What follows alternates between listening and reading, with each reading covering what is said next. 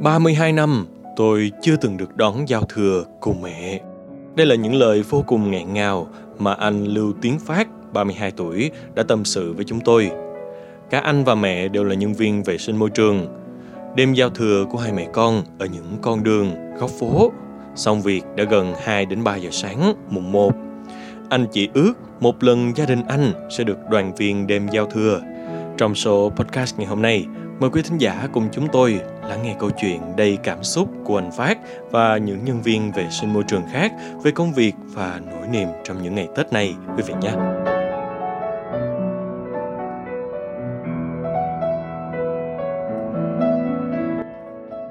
Thưa quý vị, trong những ngày giáp Tết Nguyên đán Giáp Thìn 2024, Chủ tịch Ủy ban nhân dân thành phố Hồ Chí Minh Phan Văn Mãi đã dành thời gian đến thăm hỏi, động viên cán bộ, nhân viên vệ sinh tại trạm trung chuyển rác của công ty trách nhiệm hữu hạn một thành viên môi trường đô thị thành phố, quận 11.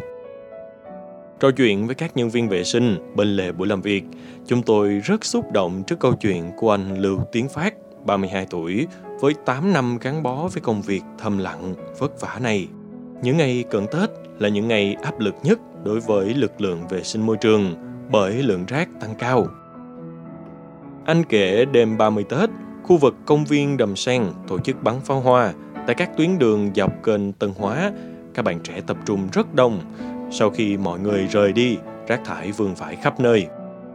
Đêm 30 Tết, anh cùng các đồng nghiệp phải dọn rác đến 2-3 giờ sáng mùng 1 Tết, rồi khuya mùng 1 lại phải đi làm lại.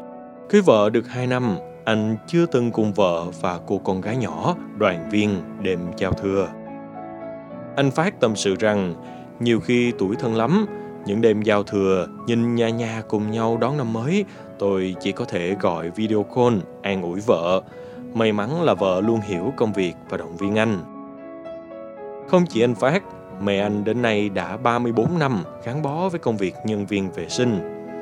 Điều anh ấy nấy nhất là dù ở chung với mẹ dưới một mái nhà, nhưng 32 năm qua, anh và em gái chưa một lần đón giao thừa cùng mẹ. Anh Phát kể, hồi nhỏ thì mẹ đi làm, hai anh em tự đón giao thừa. Sau đó anh vào làm công ty cùng mẹ, nhưng 8 năm nay hai mẹ con cũng chưa từng đón giao thừa cùng nhau vì mẹ con làm hai điểm khác nhau.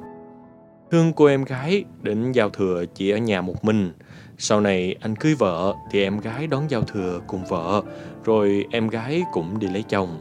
Giờ thì vợ anh đón giao thừa một mình. Anh Lê Đăng Lâm, 50 tuổi, nhân viên kỹ thuật của công ty, cũng đã 10 năm chưa đón Tết cùng mẹ.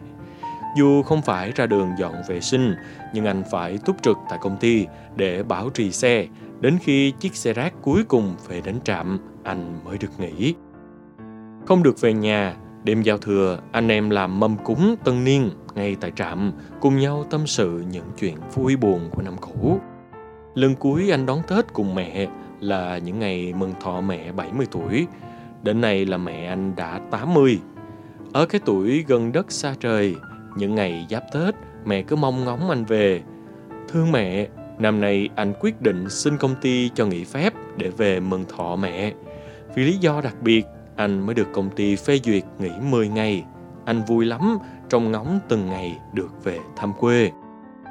Khác với anh Lâm, hàng chục năm nay, anh Nguyễn Hồng Quân, 45 tuổi, tài xế xe vận chuyển rác đã không còn cảm giác đợi chờ Tết nữa. Bởi công việc của anh thì làm gì có Tết.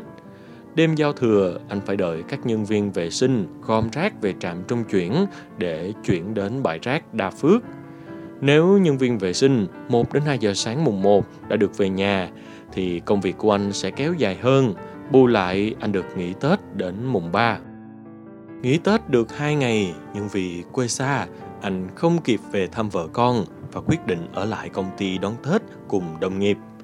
Không được đoàn tụ cùng gia đình những ngày Tết, mặc dù rất buồn nhưng những nhân viên vệ sinh như anh Quân xác định đây là trách nhiệm của mình phải làm, buồn thì mình chịu thôi.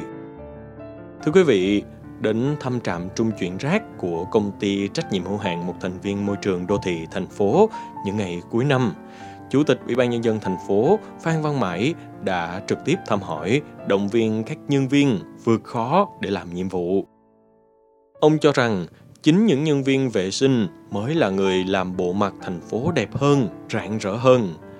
Ông cho biết lãnh đạo thành phố luôn theo dõi hoạt động của công ty và rất trân trọng quá trình lao động vất vả, thầm lặng của các nhân viên vệ sinh. Chủ tịch Ủy ban nhân dân thành phố cũng gửi lời thăm hỏi đến 1.820 cán bộ nhân viên vệ sinh ở các chi nhánh khác và đề nghị công ty trách nhiệm hữu hạn một thành viên môi trường đô thị thành phố chuyển lời cảm ơn của lãnh đạo thành phố đến các anh chị.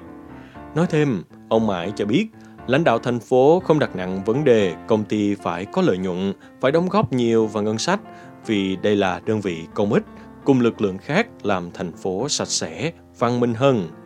Ông yêu cầu các sở ngành khi giao nhiệm vụ, chỉ tiêu phải tạo điều kiện để công ty có nguồn lực đầu tư trở lại, đồng thời hình thành các quỹ lương, quỹ phúc lợi để chăm lo đời sống cho nhân viên. Tinh thần anh em đã làm việc vất vả thì không để cho anh em chịu thiệt thòi thêm về lương bổng, thu nhập.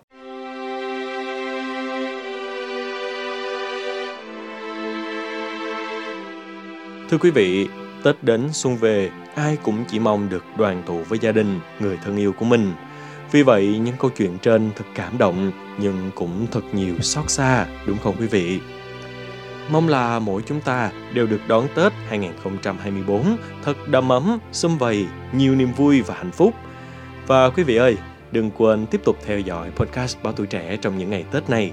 Chúng tôi sẽ còn mang đến cho quý vị những câu chuyện đầy cảm xúc. Còn bây giờ, xin chào tạm biệt và hẹn gặp lại.